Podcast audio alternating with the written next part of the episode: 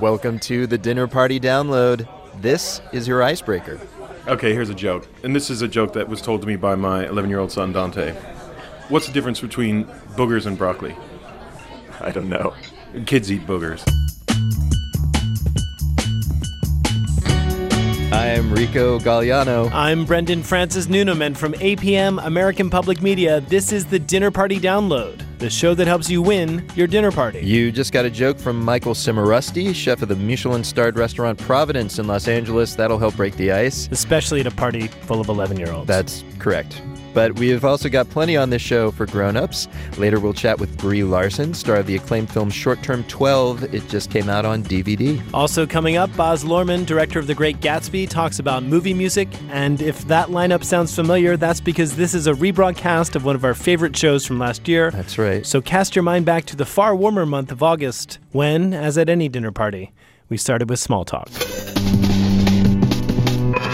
Now, for something you haven't heard, we are joined by Patt Morrison. She is a columnist for the LA Times and a correspondent at KPCC, the NPR station in Los Angeles. Pat, what story are you going to be talking about this weekend? Well, I have to say first that you guys are late, but I know you've got a doctor's note. That's true. We were a little late in uh, in recording you today. We apologize well, for that. You're forgiven. The medical community forgives you. There's a man in Scotland who has been diagnosed with this. It's called chronic lateness condition. Now, every man in America with health insurance is going to be going to his doctor to get the same diagnosis.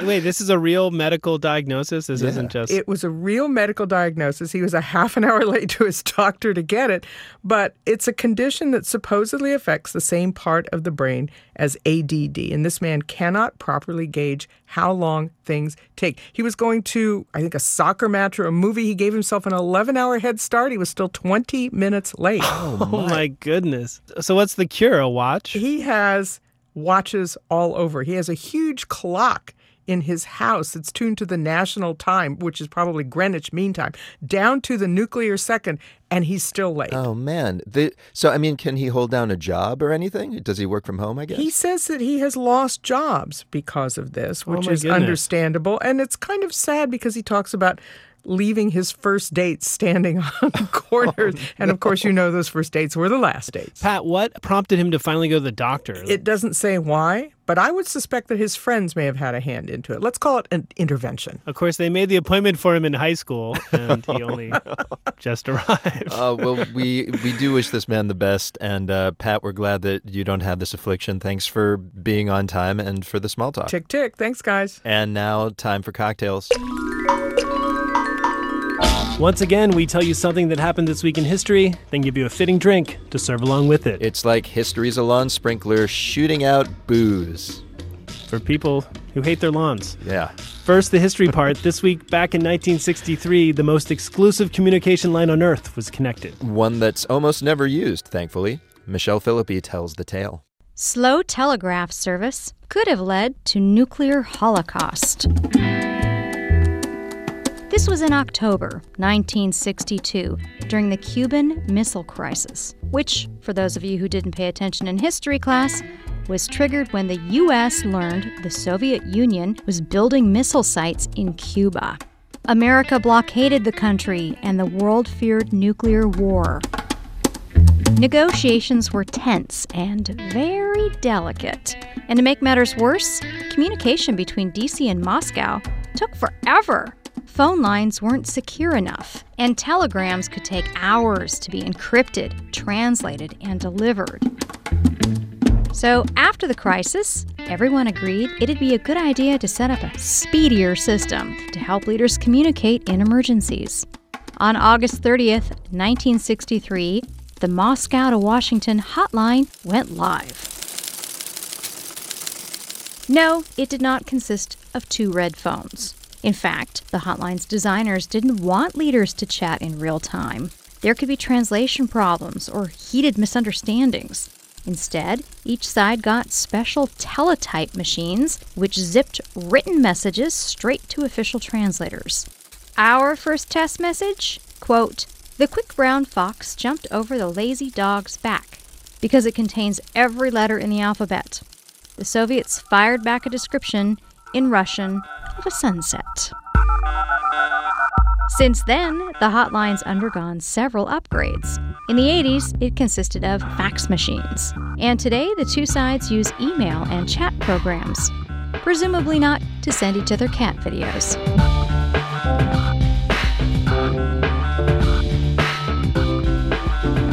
So that was the history lesson. Now it's time for the drink to go along with it. I'm on the line, not a hotline, just a phone line, with Gabriel Apetroy. He is the bar manager of Mari Vanna DC. Uh, it's a Russian themed bar in the District of Columbia. Of course, the city where one end of the hotline was connected. Gabriel, you heard the history. What cocktail did that inspire you to make? Yeah, we uh, we adapted the existing cocktail in our list. I adapted it and uh, I called it Red Telephone. Red telephone, okay, because that's how most people think of that communication line between Russia and America. Yeah, exactly. But we thought that it might be a good idea to actually um, give uh, like life to this red telephone. I was disappointed when I found that out. Were you disappointed? I always thought there was a real red telephone. I thought it had it too, but well, we we did come up with it. So All right, yeah, well, this is great that you created a red telephone that's not a myth. What's in your drink? How do you make it? so we uh, in a mixing glass we uh, we put three ounce of sea berry homemade infused vodka. Okay. We add uh, one ounce of uh, elderflower liqueur, the one ounce of um, squeezed orange juice, and uh, one ounce of Morse cranberry juice. So the cranberry juice is called Morse. It sounds like Morse code, which is you know a code. yeah, M O R S Ah, without the E. so it's a, it's another homage to this original line of communication. yeah, yeah, that, that's actually uh, yeah Morse. I had to unencrypt the message you gave me there with that ingredient. so go ahead and what what else do you have? in Okay, so uh, we add ice into the mixing glass. We uh, give it a shake, pour it into a martini glass. We add the grenadine and we pour it like on the um, on the um, Oh, you poured over a spoon. yes over the spoon exactly, so it will go like nice and neatly um, at the bottom of the martini glass. And then you have your red drink, your red telephone. The red telephone is ready to, to drink. the connection is established. And Brendan, dig this. There actually is a red phone on display in Jimmy Carter's Presidential Museum with Hmm. a card that says it was used for the Moscow hotline. What? Yeah. But I just I thought I, that I know, hold on. A bunch of sources actually say the museum is wrong and that that red phone was probably used as a hotline to the Pentagon or All right. something like that. All right, as long as there is an actual red phone, because Sure. otherwise, That's the main reason to be president is to have a red phone. that and the nuke code suitcase. if that's your thing. Ladies and gentlemen, you can communicate directly with our cocktail recipes. They are at dinnerpartydownload.org.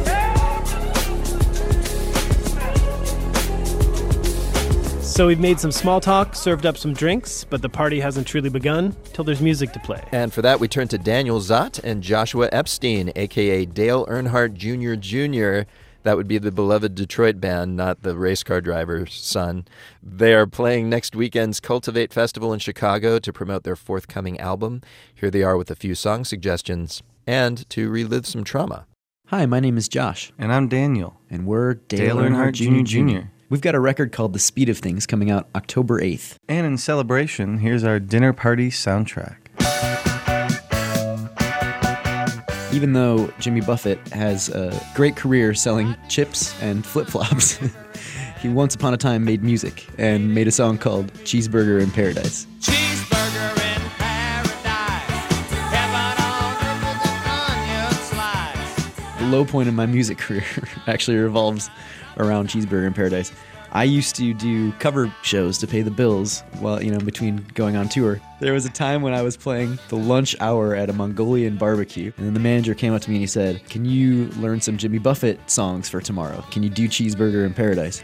I got to the part where there's the breakdown, and he's saying, I like mine with lettuce and tomatoes.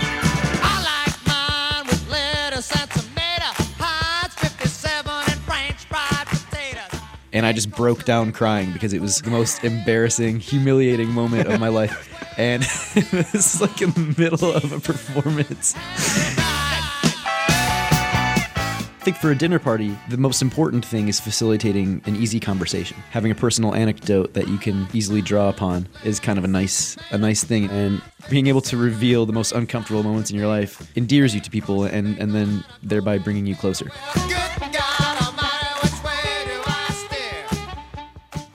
Speaking of troubadours, let's move on to another troubadour here. For the second song, we're going to play a Leonard Cohen bit called Lover, Lover, comma, Lover. Commas in between each lover there. I asked my father, I said, Father, change my name. Leonard Cohen is obviously one of the most cutting artists. He can say four words and it like breaks your heart. The one I'm using now, it's covered up with fear and filth and cowardice and shame. But it's also like a really catchy chorus and you can just kind of like let it go and, and and not really have to notice it, which I think is is always nice when you're having a dinner party. Yes, lover, lover, lover.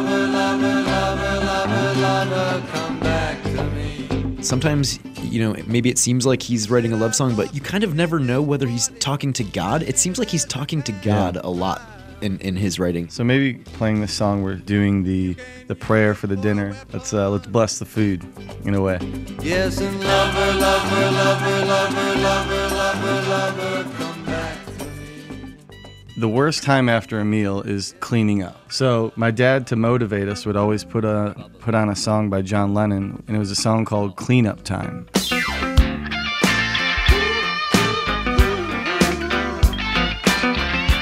So I think that would be a song I'd put on at the end of the night, you know, just as a subliminal message to all my guests. Hey, maybe you want to help me clean up, which I know probably isn't appropriate when you're ho- hosting a dinner party. But Subliminally now, when I want you to clean the van, I'm just going to put on clean up time. yeah, there you go. on. Yeah, it's. I'll probably have a I'll, a knee jerk reaction. I'll just start picking stuff up. Clean up time. Hey. Clean up time. Clean up. I just, it's so ridiculous to me. Clean up time. I've always wondered, like, what was he thinking? Like, was that really that inspiring? Like, he was trying to get his kids to clean, and so he maybe he wrote a song. I think maybe he was trying it. to get off heroin, to be honest. Wow, that's heavier. Yeah. I never thought of it in that way. I don't like to play any music that I've made at a dinner party, but if you wanted to listen to it on the ride home, I don't think that we would be opposed at all. No. You could put on Warzone from our new record. I think that's a great soundtrack for driving home. We don't necessarily have to deal with life and death situations all the time. And I think it's kind of interesting to take a character and put the character into that situation and then see how the character reacts. At first I tried to run in each direction between the concrete and the other wreckage. Then the next morning there was nothing here,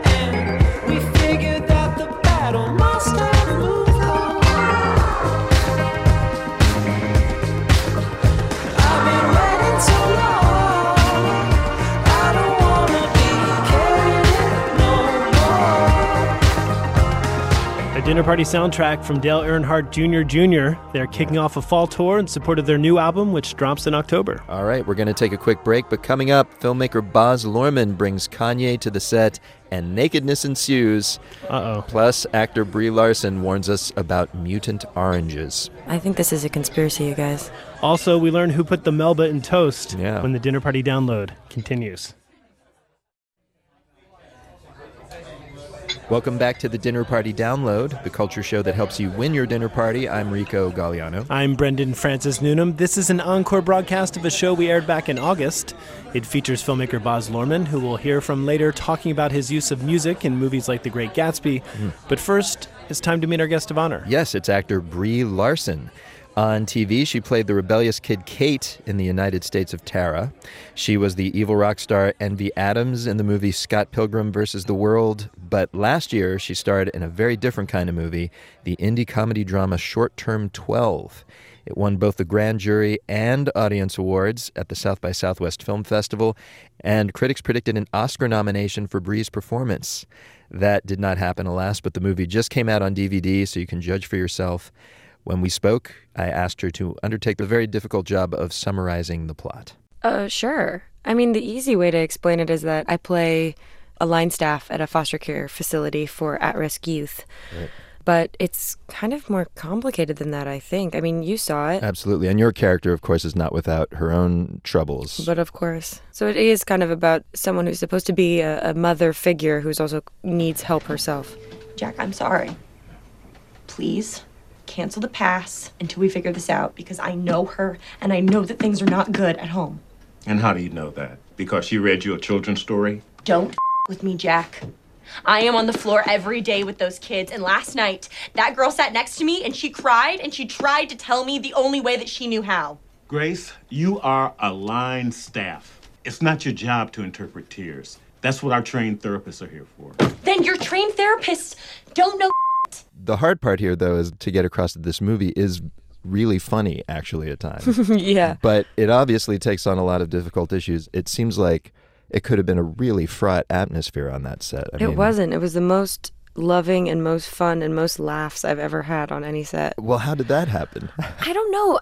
I think about it now, and I just think that the the only way that I think we could have gone to those dark places was that we weren't living it, and we came out of it at the end, and there was smiles and hugs and lots of support afterwards. Otherwise, I don't think that we would have felt comfortable. It's also kids, you know, they have this incredible ability to go into the character and then come out of it right away. The second you yell cut, they're They're- not those characters anymore. You know, Really? you, and the second we told them there was an ice cream truck outside, they just fled. They don't care about the scene anymore.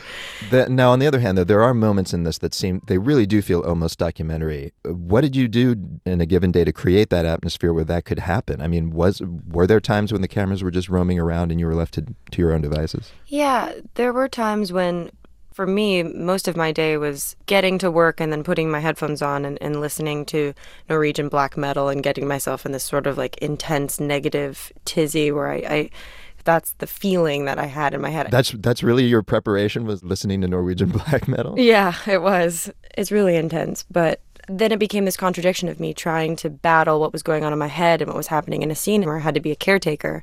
And in order to create that, they would sometimes just put the, like a lot of the group therapy sort of scenes, they would just have the kids in the room. They would think that we were just setting up the camera. I wouldn't even be in the room. I'd be in, in the oh. other room listening to something awful. And Destin was just going to say, whenever you feel like it, you know? And then I just go into it. Destin, by the way, is Destin Daniel Cretton, who, Oh, yeah, the director. He directed and wrote it. And wrote it. He worked in a facility like this. He did. He experienced what it's like, but but there's reality, and then there's good storytelling and acting. Was there a point in the making of this where you were like, I know this is how it really went in real life, Destin, but emotionally this doesn't make sense. Yeah, there were a few times. I mean, any time there was sort of a confession in the film, especially the one towards the end that I that Grace gives. I was terrified of it because you spend all this time playing somebody who really has the inability to communicate and you fear that giving some sort of speech about the specifics of their past instantly an audience member is going to go, "Oh gosh, here we go." Yeah, cliche. Yeah. So by the time we actually hit those scenes, Destin was the one that was like, I don't know, I don't know about this. Hmm. And that confession scene, after feeling like maybe we're going to cut it without even trying, we hmm. did one take, and Destin was like, oh, actually, I'm I might be a better writer than I realized, you know? And I think that was the take that's in the movie. We have two questions that we ask everyone Oh, on this show. cool. The first question is if we were to meet you at a dinner party, what question should we not ask you? What is the question Uh, kind of you least want to be asked? What attracted you to the script of Short Term 12? Did I ask you that? no, you didn't. I can't remember. Okay, good. I just any I would like to talk about anything, anything other than the specifics of the film just because I I've never gone to say a magic show and then stayed afterwards to watch a Q&A because I want to know how he did it. Oh, interesting. You know, part of the fun of it is the mystery that's involved in it. Like don't we all want to believe? Like I even want to believe that Grace is real. It's it's it's more interesting that way. This is the the paradox of being involved in the arts, though, isn't it? You go and at some young age, you think that it's magical, and you want to know how they pull it off, and then you learn, and then it's like watching sausage get made. It's never the same. yeah, but I think that it's the artist's responsibility to make sure that the magic is saved. We're doing a disservice to it by constantly cutting it down and showing what's happening behind the curtain. We don't have to. Oh, man. It's very easy for me to say, oh, I just don't talk about that. You Uh, know, we can talk about lots of things. I watch a lot of Khan Academy videos. You want to talk about the Renaissance? That's more interesting, I think, than What hearing videos? me talk about Khan Academy. What's that? Are you familiar? No. Oh, it's fantastic. You got to join. What is It's it? just like a online school. And they just have all these great videos and they have everything from cosmology to ancient arts and, and math if you want to learn algebra again. Uh, I, don't have stock in this company. I just really know. love it. also, the name Khan Academy sounds like it's a school to become a criminal. oh, Khan Academy. Yeah, that's unfortunate. Yeah, yeah, I see. Different spelling than that. Well, let, let me ask you our second question. You sort of already answered it, which is tell us something we don't know. I didn't know about Khan Academy, but perhaps there's something else that you'd like to share that maybe blows people's minds at a dinner party. Well, I found out recently, well, there's a few things I've found out recently that I've kind of been plagued by a little bit. Maybe there's somebody out there who can contact me in some way and, and help me feel more comfortable with these things. But one, I did, I found out that they're changing the DNA of the orange. What? Do you know about this? Yeah, No. I think this is a conspiracy, you guys. What's wrong Why with the orange? anyone talking about this? There's this thing called greening. It's this virus. The orange trees, there's like two and a half million of them have been hit by this virus where they don't grow. They just kind of stay green. Okay. So they've had to find a new strain of DNA, and now they're pretty much all oranges are going to be genetically modified. All oranges? It seems like it. I mean, from the article was in the New York Times, and, and the way that it was posed was that it, it looks like there's really no other option at this point. The epidemic that might happen, you know, people might have to switch to apple juice. It would be so terrible that that we just got to fix it. It's it. fruit apocalypse. Yeah, it's crazy. And then I was also reading about these lobsters that are now lobsters are eating each other. There's like a rising cannibalism. Um, Brie, These are terrible things to talk about at a dinner well, party. I'm I'm struggling with them. Yeah, but it's frightening and it means no more eating lobsters. Well, lobsters are already eating each other. Why can't you eat them? Well, because they'll all be gone. There'll just be one mega lobster left. Yes, exactly. Well, my friend was like, God, this is terrible. Lobsters realized how good they taste, and now it's all over.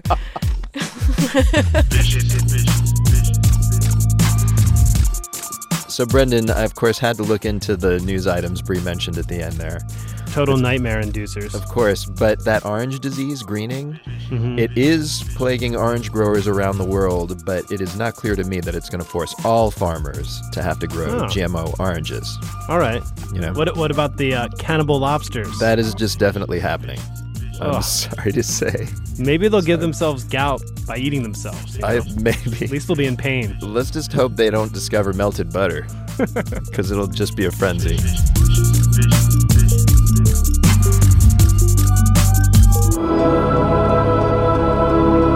And now, time to eavesdrop. This month, acclaimed Colombian author Juan Gabriel Vasquez debuted his noirish new novel. The New York Times calls it, quote, a page turner, but also a meditation on fate. This week, we overhear him tease us with a reading from the opening chapter. Hello, my name is Juan Gabriel Vasquez, and my novel is called The Sound of Things Falling. It is the story of a young law professor in Bogota who meets this mysterious guy called Ricardo Laverde. Just after this, Ricardo Laverde is shot and killed in the streets. My narrator begins a sort of investigation into the dead man's life, and that takes him to the years in which the drug trade was born in Colombia in the early 70s, while Pablo Escobar was leading a sort of personal war against Bogota and the Colombian government. Here's how the novel begins. The first hippopotamus, a male the color of black pearls weighing a ton and a half, was shot dead in the middle of 2009. He'd escaped two years before from Pablo Escobar's old zoo in the Magdalena Valley, and during that time of freedom had destroyed crops, invaded drinking troughs, terrified fishermen, and even attacked the breeding bulls at a cattle ranch. The marksman who finally caught up with him shot him once in the head and again in the heart with 375 caliber bullets since hippopotamus skin is thick. They posed with a dead body, the great, dark, wrinkled mass, a recently fallen meteorite. I was in my apartment in Bogota when I saw the image for the first time, printed across half a page of a national news magazine. That's how I learned that the hippopotamus had not escaped alone. He'd been accompanied by his mate and their baby, whose whereabouts were now unknown, and the search for whom immediately took on a flavor of media tragedy the persecution of innocent creatures by a heartless system.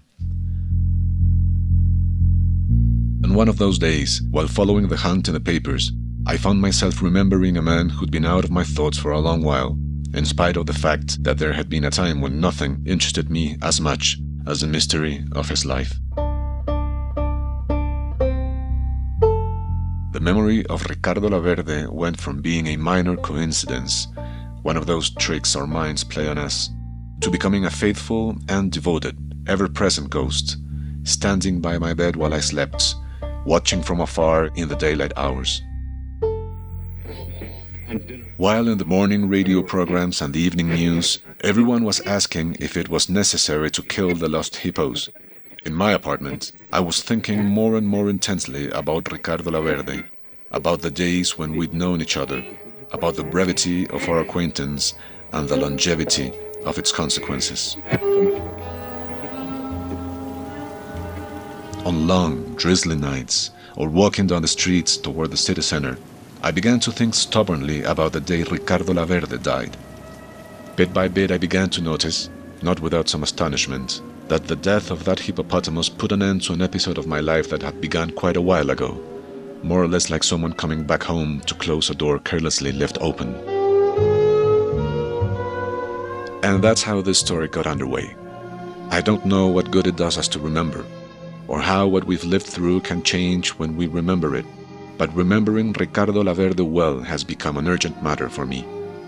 I read somewhere that a man should tell the story of his life at the age of 40, and this deadline is fast approaching.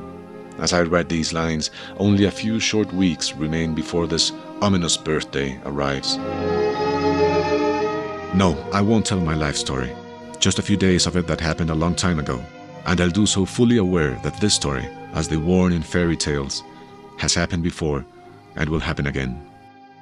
That I'm the one who's ended up telling it is almost beside the point.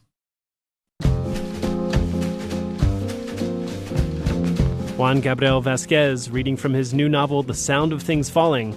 You're listening to the Dinner Party Download from American Public Media.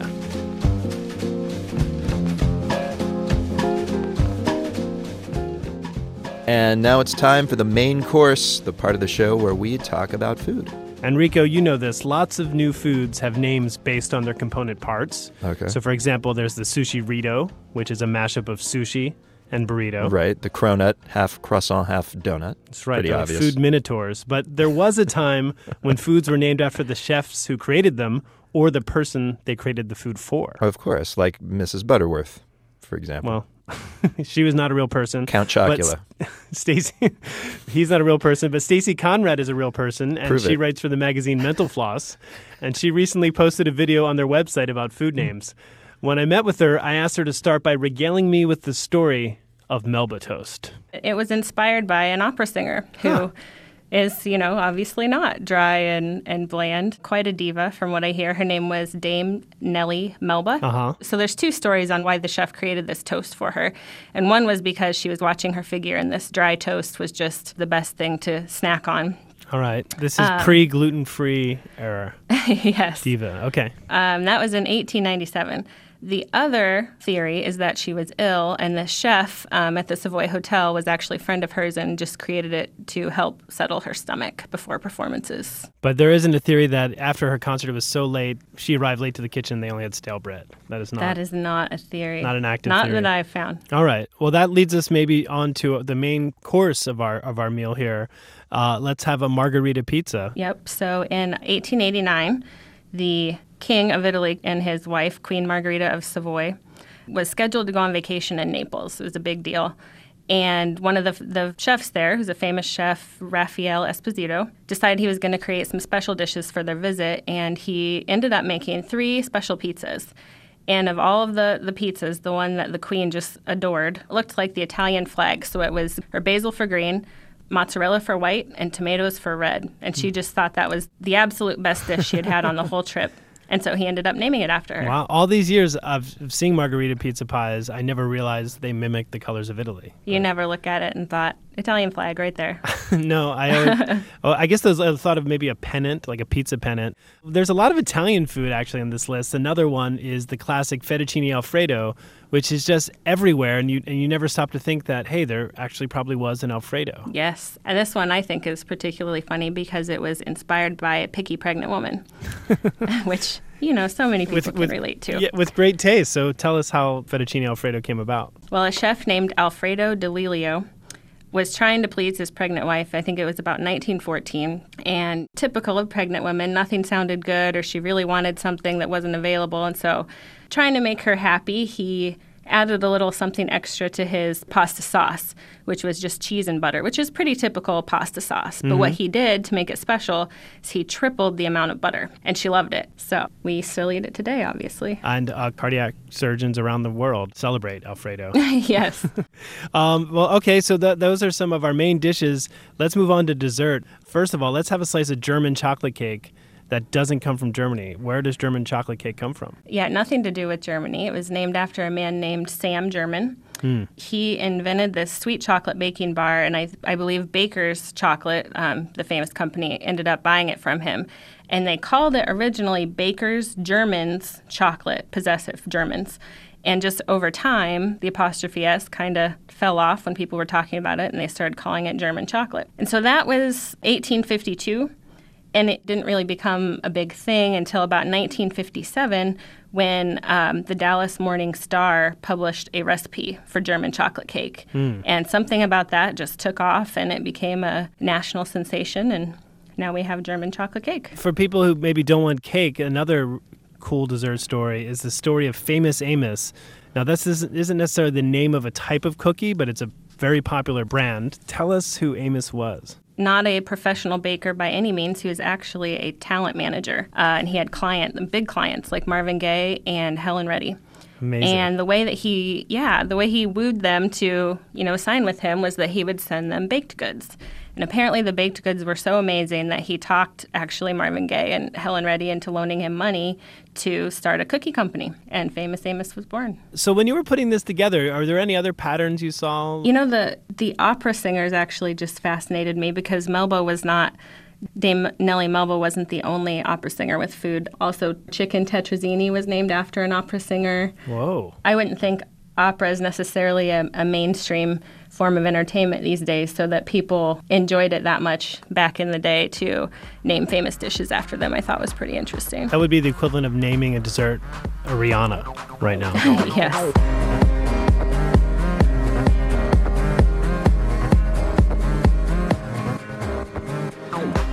Enrico, getting back to Melba toast because who can get enough? Tasteless, dry thing. Yum. Mm. Uh, the chef who created it was none other than Auguste Escoffier, the legendary culinary writer. Really? Who's famous for, among other things, codifying the recipes for the five classic French mother sauces. That's amazing. Although notice he just called them mother sauces. He did not name them after five actual mothers. Yeah, that's right. Pasta with Edith doesn't really sound very appealing. That would be pasta con Edith. Of course. Sounds a little better. Folks, we're going to take a quick break and then director Baz Luhrmann stops by. This is the dinner party download.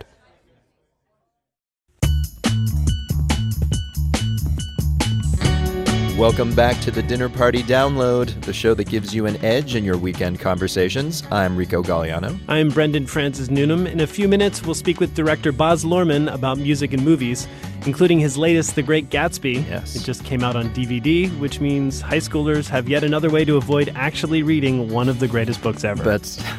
Although I think teachers will be onto them when they mention Jay Z in their book reports. That'll be a clue. Yeah, hint. There's no Z in Jay Gatsby, guys. Yeah. Anyway, first, it's time to learn some etiquette. Yes, each week you send in questions about how to behave, and often we pose them to a celebrity of note, but once a month we post them to celebrities of etiquette. Namely, our friends Lizzie Post and Daniel Post Senning. They are co authors of Emily Post Etiquette, the 18th edition.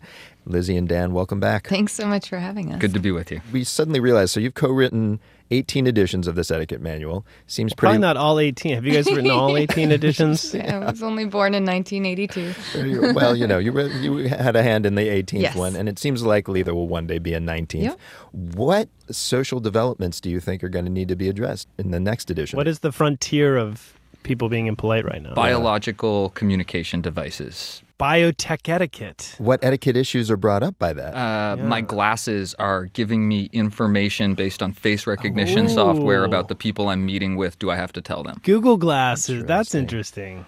Dan, I think you just got yourself a job at Google. They've been distributing etiquettes with Google Glass cue cards that tell people suggested ways to use them to not give offense. What is it? What are some of the uh, rules? When you're indoors, take your Google Glasses, put them up on your head like sunglasses so people don't think that you're videoing. Oh. That's one. And then they're going to develop Google Glasses that have another camera on the underside of the glasses. so glasses. that you can still do it. Right. Well, when people are already hacking them and getting them to do all kinds of new stuff, people can hack into your Google Glasses and see what you're seeing. This is freaking me out. I hope we don't go there. All right. Well, well, when you write the 19th edition, we'll hopefully have you here. Let's turn to some questions that were sent in for you. This first one comes from Jen in Atlanta, Georgia. Jen writes Often by the end of an internet date, and I guess that means someone she connected with online on a dating website. Yep. I find myself not liking my date, but am asked if I'd like to get together again. To avoid hurting feelings, I usually agree, and then either ignore later attempts at communication, or I text or email later saying we should just be friends. What is the appropriate way to turn down a second date? I think Jen's doing herself a service, but not the other person a service when she accepts the date. She says, I don't want to make them feel bad. What you really don't want is to make you feel bad about turning them down. that's true. The real way to handle it, Jen, is to be blunt from the beginning and appreciate that someone was interested. You know, like, I really appreciate that you're interested, but for me, I don't think this is going to work out. But what about diluting it by saying, uh, I'm thinking back to my second date days. uh, can, what about if you generally said, you know, I, I don't know if I'm ready for dating right now? Uh, even if that's not Oh, true. Why are you on a dating site dating? exactly. Well, I thought I was, but now I'm not. Because it seems like what you're saying is like, I don't like you. And that seems really painful. Isn't well, there a way to come that. on, let's get real. What's really going on in the situation? you are saying I'm not interested. It could be, but do- doesn't social. Yeah, I mean, you. Let's be honest. You guys are often telling us that we should be subtly, you know, lying. No, but Yeah. I'm, and now I'm telling you to be straightforward and gently true. You're tearing us apart, Lizzie. I know it's so complicated. All right. Maybe you could try to table the decision. You know, I, I'm not ready to talk about a second date yet. I like to finish the first one first. Oh, there we go. Well done. Live for the moment. Oh, sure, he gets credit. But at some point, you're going to have to deliver the news, and maybe in person when it comes up is, is ultimately maybe easier and kinder. I have right. found that it's not as mm. hard and it doesn't get as bad reactions as you'd imagine. All right. We are going to move from dating to wedding invitations. This is from Mike F. in West Hollywood, California. And Mike writes The problem I'm encountering is what to put on the line after the big M on RSVP cards. Being in a gay male marriage myself, I am trying to figure out the proper title to put before my name and my husband's name. Can I put the word Messers on that RSVP line? No one I've spoken with knows the proper usage of Messers. I personally like it because it has a nice formality to it, but is it too old fashioned? You could do Messers.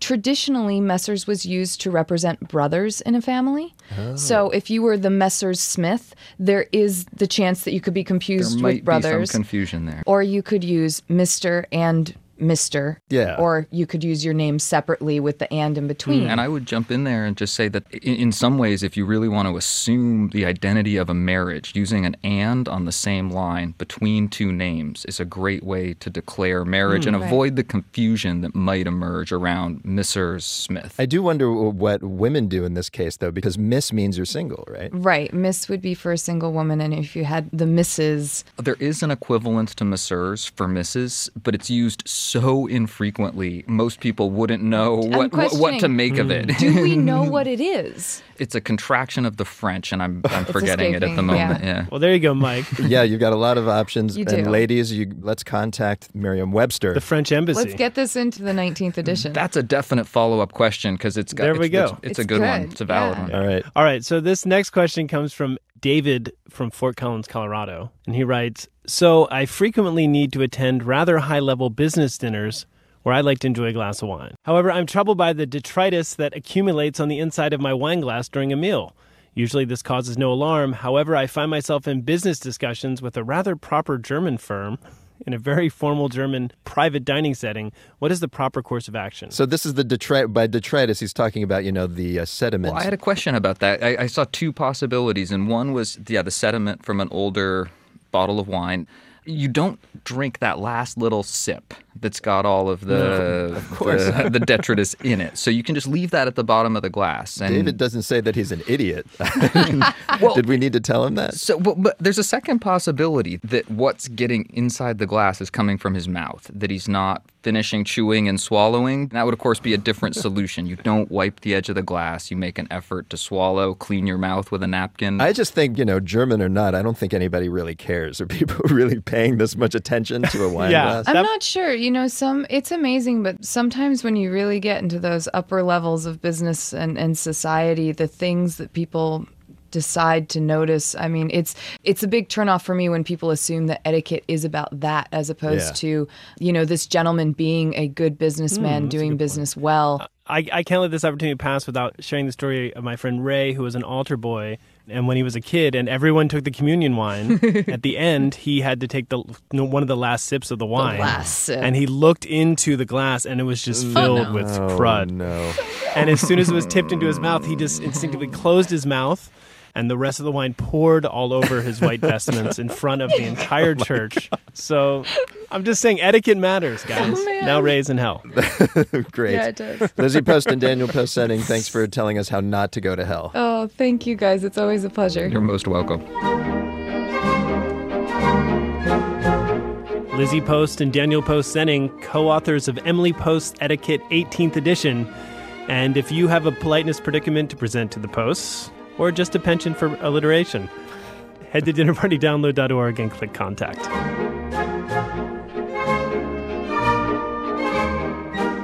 Baz Luhrmann is one of the rare film directors who requires little introduction. He has lent his oh. one of a kind, often over the top style to a slew of hit Stop movies. Rico. Oh, I, I love you, man. Including Strictly Ballroom, Moulin Rouge, and The Great Gatsby. The soundtrack to the latter mashes together hip hop, 20s jazz, and modern pop. It's one of the best selling albums of the year. He has also released an all jazz version of it called Yellow Cocktail Music. And just a few weeks back, he released the orchestral score. Right on. Gatsby the film came out on DVD this week. Yes. We thought we would have Baz over to talk about his use of music in that and other films, and he accepted. So, Baz, welcome. I am really happy to be here, Rico. Now, the only sad thing is, I generally like to see people's faces, so it's sad I can't quite see yeah. see uh, your eyes or what you look like. We're in so you- separate studios. That is correct. Oh, Will well. that be hard for you to relate to me? Do you think? I Well, think describe yourself. I'm not trying to imagine it. Well, I'm about seven foot five. I am Holy really? ripped. I've got huge muscles. I'm handsome as hell. I am too. Funny, we're, we're like twins. We're very similar to each other in that respect. uh, I wanted to start with your musical background. Your soundtracks, man. they're so eclectic. What did you grow up listening to? Like, what were your musical tribes? Wow, you know, I grew up in a very small, tiny country town, 11 houses, and my dad had a gas station. And we, believe it or not, Rico, you're like this.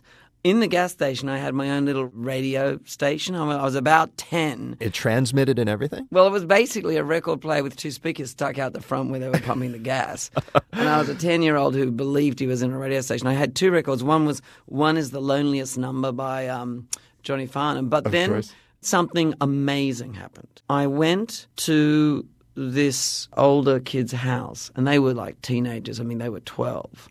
And I went downstairs. My father was upstairs, and, they were, and the lights were out. And they were playing this guy singing, This is ground control to Major oh, Tom. Oh, yes.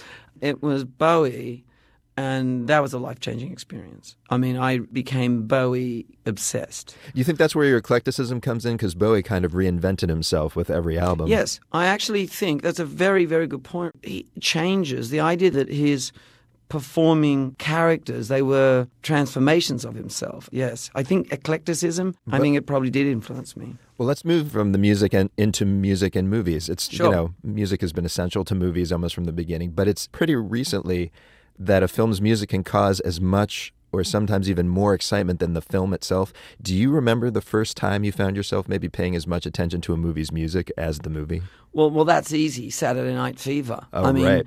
I mean, I was there. I danced at the opening as a kid of Saturday Night Fever. Can you imagine my disco moves? Um, I had it. I had the white suit. I was about fifteen, and I had this. I had this sort of cheaper Australian company made the shoes, and but I mean, look, that soundtrack. The Bee Gees were Australian. So, Oh, right. of course, I remember Saturday Night Fever and then Grease. But, you know, I grew up in this isolated place. So I also grew up seeing films that people disregarded. In those days, films like Citizen Kane, you know, Mm. old cinema was very much poo-hooed because it was the 70s, you know, it was a modern era. Oh, so right. I've always had rejecting everything. yeah, I've always had a DNA for that kind of expressionistic cinema. And their soundtracks, I mean, Fellini, for example. you Nino know. Rota, Fellini's Yeah, composer. Incredible, incredible. Your soundtracks are also often anachronistic. In Moulin Rouge, you have turn of the century Parisians dancing to Smells Like Teen Spirit. Yeah, yeah, In. Gatsby, you have 20s party goers dancing to a tune by Fergie and Q Tip. Yes, yes. What attracts you to that? I think, I mean, obviously with Moulin Rouge, it came from a desire to reignite the musical. And musicals had, fami- you know, White Christmas, the song, is in several movies. Musicals didn't have completely new scores. So the uh, whole idea of using familiar music plus some new music was born out of just the desire to reinvent a musical. With Gatsby, I mean, some of the critics have whacked the movie and said, oh, it's like Luhrmann's really set out to, you know, play to a younger generation. But, you know, F. Scott Fitzgerald, who, if he was anything, he was a modernist. And he took African American street music called jazz and he put it front and center into his book hmm. and he put popular songs in his book. And I wanted to approach the movie as if a 29 year old Fitzgerald was making a movie. Today. And I, just, yeah, and I just didn't want it to be nostalgic. And that's where a lot of the music came from. That was the idea of mixing jazz and hip hop. But damn,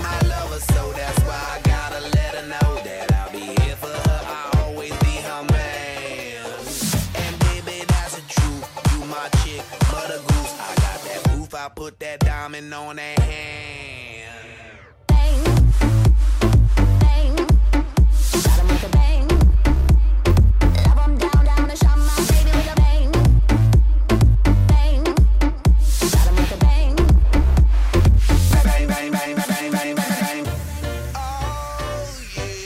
You know what? The other day, probably the best review I ever got in my life happened uh, at one of the openings. Out of the shadows, this regal woman came and she grabbed me by the arm and she said, "I've come all the way from Vermont to see." And she sounds like Katharine Hepburn. you I know. That's interesting. I've come all the way from Vermont to see what you've done with my grandfather's book.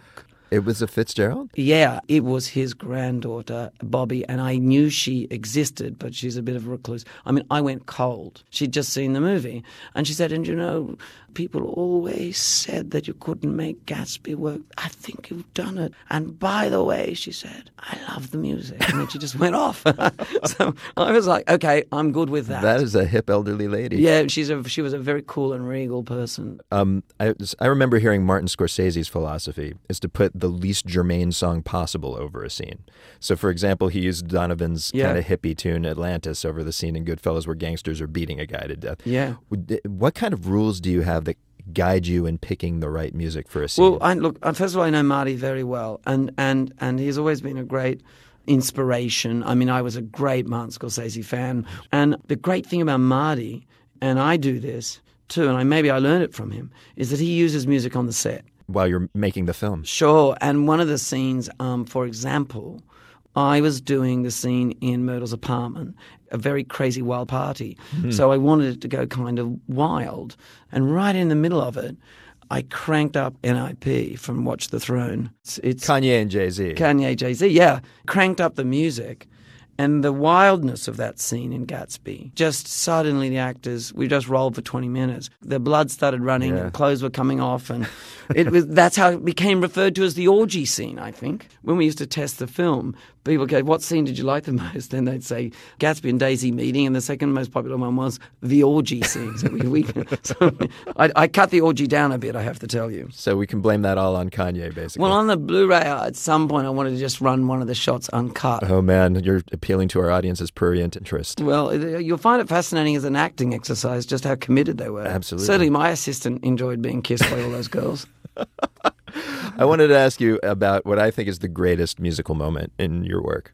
It is the climax of the love song medley between Nicole Kidman and Ewan McGregor in Moulin Thank you. Rouge. They suddenly break into the song "I Will Always Love You." Yes. I remember seeing that on opening night, and the audience went crazy.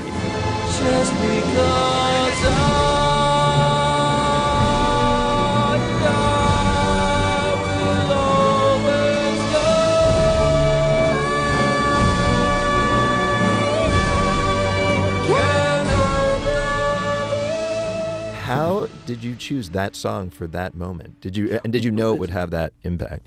Um, mine's participatory cinema. I literally expect the audience to participate. Like the fact that the audience applaud when Leonardo comes on in, in Gatsby, it's participatory cinema. The answer is yes, I constructed it that way. With that song, I Will Always Love You, we had to top the finale. And what song could it be? So I went to Los Angeles, Beverly Hills, and I met the writer of the song, and her name was Dolly Parton. I've heard of her. And afterwards, I called her the, the Dalai Lama of LA, the, da, the, the Dalai.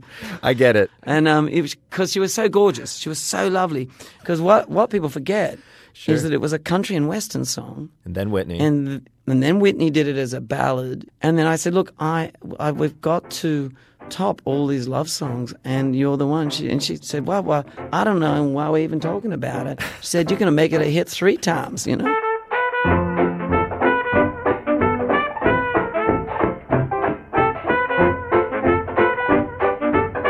Director Baz Luhrmann and Brendan, we're listening right now to a tune from Yellow Cocktail Music, Mhm. the jazz version of the Gatsby soundtrack I mentioned earlier. This is 70s glam rocker Bryan Ferry doing a 20 style cover of a 2013 tune by Lana Del Rey. It's just another low concept project for Baz. Just following the herd as usual.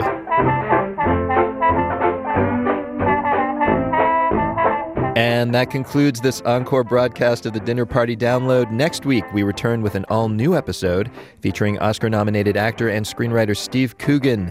Meanwhile, you can subscribe to our podcast via iTunes. And if you'd like to leave a nice little review there while you're at it, that would be just lovely. Yes, hear that, Mom? Dad? Please. Do it. Jackson Musker is the assistant producer of the Dinner Party Download. Brittany Martin does web stuff. Our interns are James Delahousie and Esther Mania. Peter Clowney is our executive producer. Bon appetit.